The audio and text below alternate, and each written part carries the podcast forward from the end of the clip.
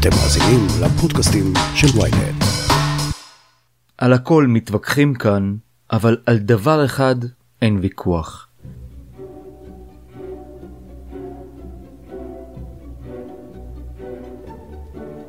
מערכת בחירות רביעית היא ללא ספק כישלון. כישלון של הפוליטיקאים, כישלון של הבוחרים שמתקשים להכריע, וגם כישלון גדול של השיטה.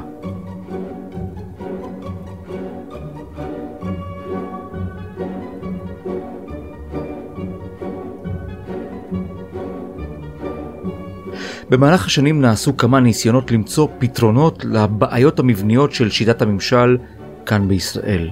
אבל רפורמה של ממש לא הייתה כאן. אז עד כמה תפוקה שיטת הממשל הישראלית והאם ניתן לתקן אותה? יוחנן פלסנר, נשיא המכון הישראלי לדמוקרטיה, יהיה כאן מיד עם כל הפתרונות האפשריים.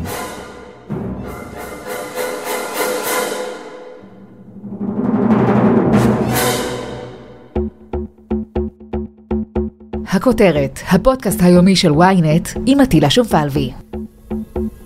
יוחנן פלסנר, למה השיטה שלנו כל כך תפוקה? היא לא מייצרת הכרעה. אנחנו אחרי שלוש מערכות בחירות בדרך למערכת הבחירות הרביעית, והדבר אולי המופרך ביותר זה שכבר עוד לא הגענו לקלפי ביום שלישי, ואנחנו כבר מדברים על היתכנות לא בלתי סבירה של מערכת בחירות חמישית. וזה אומר שהמכניזם שמייצר הכרעה בסוף מערכת בחירות לא נמצא בתוך השיטת הבחירות שלנו. אז שיטת הבחירות יש לה קושי בסיסי, אתה מחבר את זה עם הסיטואציה של ראש ממשלה תחת כתב אישום וכל אה, המצב של, של נתניהו שממשיך אה, לנהל את ענייני המדינה במקביל למשפט, וזה אה, הקומבינציה של שני הדברים האלה ביחד, זה מייצר לחץ על המערכת הדמוקרטית, לחץ על השיטה, ומביא לידי ביטוי, מחזק, מעצים, מדגיש את החולשות של שיטת הבחירות. בוא נשים רגע בצד את הבעיות של מר נתניהו, נסתכל בצורה אובייקטיבית לחלוטין. אם לא היה פה משפט ולא היו פה אינטרסים אישיים, השיטה כן הייתה טובה, כי הרי נעשו ניסיונות בעבר לשנות אותה, כולל מעבר להצבעה ישירה לראשות הממשלה. חד משמעית יש אה, אה, כשלים, חולשות, בעיות קשות בשיטה. האלמנט של מר נתניהו הוא בעצם, אה, יש בעולם הבנקאות אה, אה, מושג שנקרא מבחני לחץ, שאתה לוקח מערכת בנקאית, נגיד הבנק המרכזי, בנק ישראל, הולך ומריץ כל מיני תרחישים שאם כל האנשים כולם יפדו את החובות או את ההלוואות, ובאיזה תנאים הבנק לא יעמוד. אותו דבר פה, זאת אומרת, יש חולשות בסיסיות לשיטה, והסיטואציה המאוד ייחודית עם מר נתניהו מבליט אותן. אבל החולשות קיימות, היו קיימות אה, אה, לפניו, והן לא תיפתרנה גם אם הוא יפסיד. צריך לתקן את, אה, את אה, שיטת הבחירות, קודם כל כדי לייצר הכרעה, ואחר כך יציבות, שבעצם שני, הקומבינציה של אה, הכרעה, שנדע מיד כשמסתיימות הבחירות, נדע מיהו ראש הממשלה, ויציבות זה אומר נדע שהוא יכהן לתקופה מספיק ארוכה, הקומבינציה הזאת תאפשר שינוי דרמטי בניהול ענייני המדינה.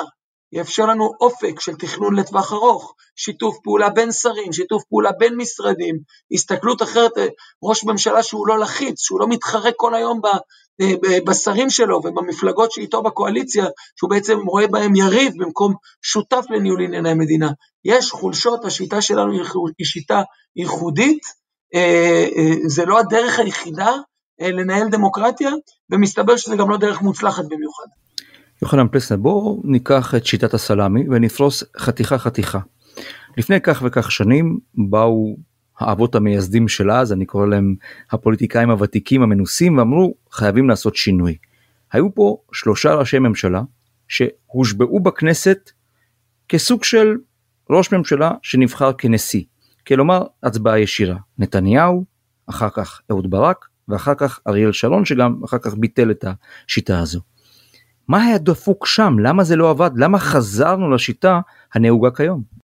תראה, המעבר לבחירה הישירה בעצם הגיע מתוך אה, הבנה ששיטת הבחירות ה- היחסית אה, בדמוקרטיה הפרלמנטרית שלנו, היא פשטה את הרגל. להזכירך, או חלק מהמאזינים עוד לא נולדו אז, התרגיל המסריח, שנת 90, בעצם מה שכל כך קומם את הציבור אז, היה שמספר ח"כים בודדים במפלגות סקטוריאליות שראו אינטרס אישי מאוד קטן, בעצם הכריעו את כל גורל המערכת הפוליטית, ובמובן הזה הבינו שצריך לשנות, ואי אפשר שהרוב הגדול של הציבור יהיה בידיים של כמה פוליטיקאים או כמה קבוצות אינטרס או קבוצות זהות קטנות ומצומצמות. עשו שינוי, הבעיה שעשו שינוי לא לכאן ולא לכאן. שיטת הבחירות הישירה בעצם אמרה, הציבור בוחר, בוחר בפתק אחד את זהות ראש הממשלה, אבל עדיין אותו ראש ממשלה שנבחר צריך להרכיב אה, אה, קואליציה בכנסת, ולא רק שזה נשאר קשה, זה הפך להרבה יותר קשה. כי אנשים בפתק אחד הצביעו לראש הממשלה, ואמרו נאזן אותו בפתק אחר, נצביע לאיזה מפלגה קטנה, לטעם הספציפי שלי שמתאים לקבוצת הזהות, לקבוצה הדתית שלי, וזה הביא לפיצול הגדול של הכנסת, לשבירת שתי המפלגות הגדולות, שני הגושים הגדולים, אה, ליכוד ועבודה, ובעצם אה, ריסק את המערכת הפוליטית. אה, ואומנם קיבלנו ראשי ממשלה, בין אם זה נתניהו ב-96 או ברק ב-99, אבל לא היה להם הכוח בעצם למשול, הם הפכו להיות בני ערובה של קבוצות אינטרס ושל מפלגות קטנות, ובדמוקרטיה יציבה חייבים מפלגות גדולות, וחייבים מעט מפלגות בקואליציה, אם רוצים באמת אה, אה, לאפשר את ניהול ענייני המדינה באופן יציב, באופן שמסתכל אה, ארוך טווח, ושמסתכל על האינטרס הרחב, האינטרס של כולם ולא אינטרס של אה, קבוצות אה, אינטרס או, אה, או קבוצות זהות. אז אלה היו החולשות, טוב שבוטלה השיטה, דרך אגב, למכון הישראלי לדמוקרטיה, הרבה לפני תקופתי, היה, הייתה תרומה משמעותית מאוד אה, לביטול של הבחירה הישירה, אבל זה לא אומר ש... אה, אה, אה, ריפאנו את כל הבעיות בזה שחזרנו לשיטה הקודמת. צריך לתקן את השיטה הנוכחית, לא על ידי זה שמרסקים אותה, על ידי זה שמחזקים אותה.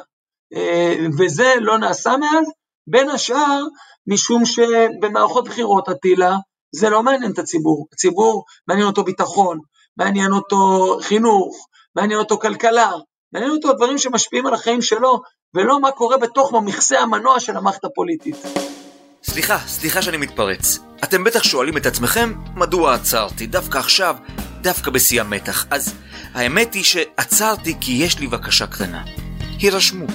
אם אתם אוהבים את הכותרת, אם אתם מאזינים מדי יום, או כמעט מדי יום, פשוט הירשמו. זה לא משנה לי אם זה באפל, או בספוטיפיי, או בגוגל פודקאסט. הירשמו איפה שנוח לכם. וכך תוכלו לדעת ראשונים מתי עולה פרק חדש. זהו, שוב סליחה. ממשיכים. אם אנחנו מסתכלים על הטעות הגדולה, אולי אחד החטאים המרכזיים של דוד בן גוריון, זה הוויתור על ההזדמנות לחוקק חוקה, לקבוע חוקה למדינת ישראל. ואנחנו סוחבים את זה כבר 70 ומשהו שנה, סוחבים את זה, אין מה, אין מה לומר, אנחנו נעים בין חוקי יסוד שמשחקים איתם, שבועטים בהם, שחובטים בהם, מה לא. האם אתה רואה את העובדה שלנו חוקה כאחת הבעיות המרכזיות שחייבים לטפל בדרך לתיקון שיטת הממשל. כן, התשובה היא כן.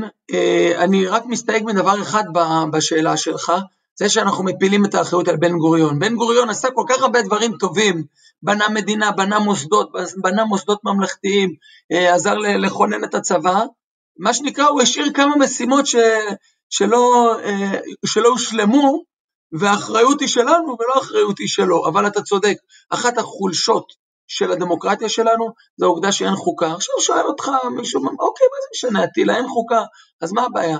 הבעיה בזה שאין חוקה, וצריך, לא סתם, אנחנו הדמוקרטיה המתפקדת היחידה בלי חוקה. זה אומר שכללי המשחק הם לא משוריינים, כללי המשחק זה אומר, אם מחר רוצים אה, אה, לבטל בחירות, אם מחר רוצים אה, לקבוע שכל הכוח הוא בידיים של המערכת הפוליטית, לבטל לגמרי את האיזונים והבלמים, לקחת סמכויות ממערכת המשפט, לקחת סמכויות מדרג מקצועי בשירות המדינה, לקחת חירויות שלנו, חירויות בסיסיות, חופש ביטוי, חופש מחאה, אין מי שיבלום את זה. דמוקרטיה בריאה, החירויות הבסיסיות אה, והאיזונים ובלמים הבסיסיים שאומרים לא כל הכוח במקום אחד, הדברים האלה הם לא חלק מהוויכוח הפוליטי, הם מה שנקרא, הם כתובים בטאבו, הם לא אמורים להיות תלויים במי ינצח בבחירות. ואנחנו רואים, בגלל שבישראל אין חוקה, המשמעות היא ש-61 ח"כים, שזה הרוב הסטנדרטי שיש לכל קואליציה, יכולים לשנות את פניה של המדינה, יכולים לשנות את אופייה של המדינה מהיסוד, החירויות הכי בסיסיות שאנחנו לוקחים אותן כמובנות אה, מאליהן, והעובדה שיש בית משפט שידע אה, להגן עלינו ולהעניק לנו את החירויות הללו, שום דבר לא משוריין. לכן זה, אה, זה דבר קריטי. עטילה, שש שנים הייתי חבר כנסת, אני לא הבנתי עד כמה זה קריטי. כי כל עוד לא אתגרו את הנורמות הכי בסיסיות, אז, אז זה לא, לא, לא הייתה תחושה שזה דבר שהוא כל כך חסר. אבל עכשיו שאנחנו רואים ש, שבעצם אין, אין אה, נורמה שהיא כבר עכשיו אה, מחוץ לוויכוח הפוליטי ושאפשר את הכל לשנות וכמו אה, שאומרים בלעז everything אין is כבוד game. לשום דבר. בדיוק, וברגע שזה ככה אתה מבין שאתה חייב חוקה שתגיד לפחות ב-80 מנדטים הדברים האלה זה מחוץ לוויכוח. עכשיו אני רק אציין עטילה אלה שני חוסרים שמשלימים אחד את השני אבל זה לא אותו דבר. זאת אומרת, אנחנו צריכים לתקן את שיטת הבחירות כדי שתהיה הכרעה ותהיה יציבות ויהיה אה, יכולת למפלגות שרואות את האינטרס הלאומי אה, לייצר את אותה הכרעה, ואנחנו צריכים או לייצר, אה, להסכים על חוקה, או לפחות כמה פרקים חוקתיים. והכי חשוב, אם אתה אומר לי, יש לך בקנה רק כדור אחד, זה מה שנקרא חוק יסוד החקיקה. זה אומר, איך מחוקקים חוקי יסוד, להגיד ב-80 מנדטים כל החוקי יסוד שהתקבלו עד היום כולם משוריינים, ולקבוע חוק אחד שאומר איך קובעים כללי משחק לעתיד.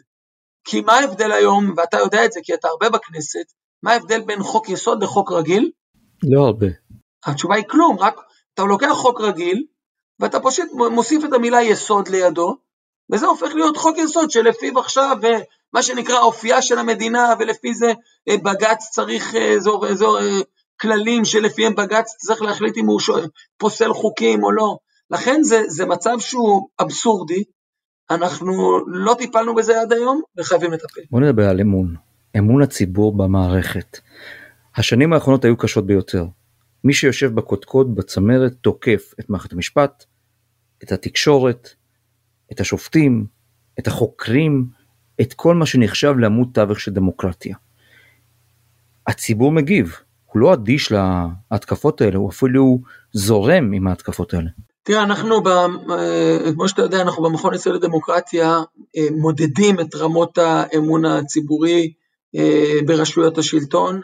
אה, אנחנו עושים את זה באופן עקבי כבר מאז שנת 2003, מדי שנה שואלים את אותם השאלות כדי להבין מהן המגמות, מהם השינויים, ואנחנו רואים ירידה חדה באמון הציבור ברשויות השלטון, בפוליטיקאים, במפלגות, בכנסת, בממשלה. עכשיו זה לא קורה סתם, זה קורה בגלל שאנחנו בתוך שנתיים שלמות של קיפאון אה, ומשבר אה, פוליטי כרוני ומתמשך, שנה לתוך משבר הקורונה, שבו במקום שהייתה התגייסות וסולידריות, ראינו אה, אה, תחושה של הציבור שהמנהל, אה, שהמשבר לא מנוהל אה, אה, נכון ולא על פי אינטרסים אה, אה, רחבים ולא על פי אה, אמצעים הוגנים, וזה משליך על האמון. וכמובן, ואתה נגעת בזה, העובדה שראש אה, אה, הממשלה, אה, ראש הרשות המבצעת, בעצם באופן עקבי ומתמשך נמצא תוקף את רשויות אכיפת החוק שהן כפופות אליו, הוא נמצא בניגוד עניינים, כי הוא גם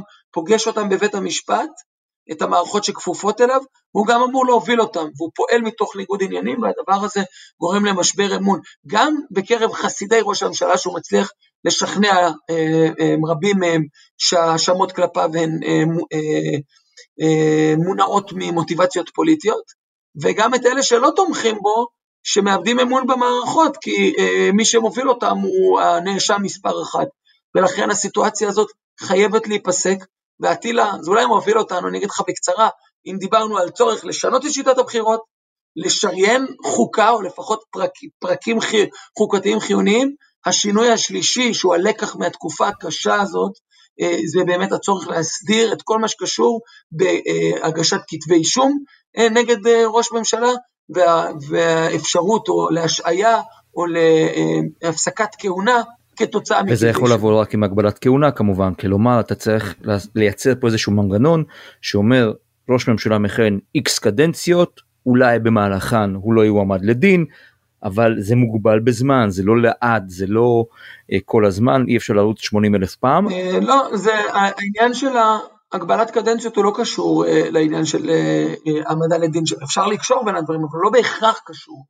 כי אתה יכול לקבוע שראש ממשלה שהועמד לדין, ויש גם הצעות לאיך להעמיד לדין, בגלל שמדובר באמת בהחלטה שיש לה השלכות גם ציבוריות נרחבות, אז יש דרכים להעמיד לדין, למשל לקבוע איזושהי אה, ועדה לצד היועץ המשפטי לממשלה עם, אה, עם שופט בדימוס, זאת אומרת יש דרכים לעשות את זה ש, שזה לא יהיה בן אדם אחד שמחליט להדין, להעמיד לדין ראש ממשלה ולסיים את כהונתו, אז לייצר איזושהי בקרה לתהליך הזה, אבל ברגע שאם משהו למדנו בשנתיים האחרונות, זה שברגע שהוחלט להגיש כתב אישום, הכהונה אה, אה, חייבת אה, להיות מושעת עד לסיום הבירור בהליך המשפטי.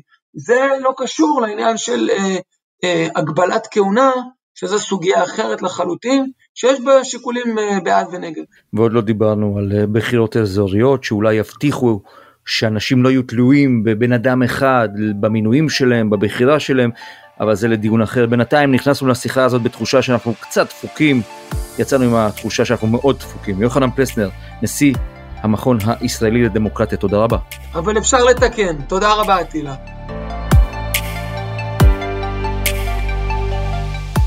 עד כאן הכותרת להיום, מחר נהיה כאן שוב עם פרק נוסף. אתם יכולים להאזין לנו בוויינט, בספוטיפיי, באפל ובכל אפליקציות הפודקאסטים באשר הן. אם יש לכם הערות, בקשות או רעיונות, אתם מוזמנים ליצור קשר באמצעות האימייל podcaststrudelוויינט.co.il ולפנות אליי ישירות דרך הטוויטר או דרך הפייסבוק. נשתמע מחר.